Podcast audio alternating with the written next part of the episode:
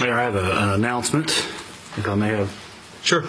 Please. Um, so I believe some of you, some of council know, but maybe not all. For those that don't know, um, I recently uh, was offered a very lucrative job in Central Florida, and as a result, um, will be uh, moving at the end of this month and resigning from my seat. Uh, this will be my last meeting on council.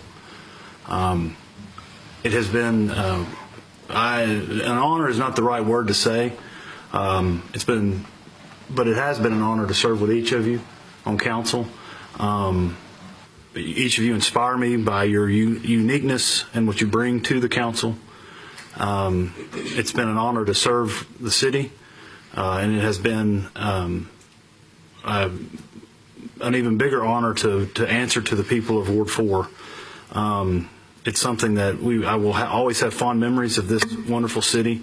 The city is a uh, a beacon, a shining beacon on a hill that many other cities could look to be like, and that's because of the leadership.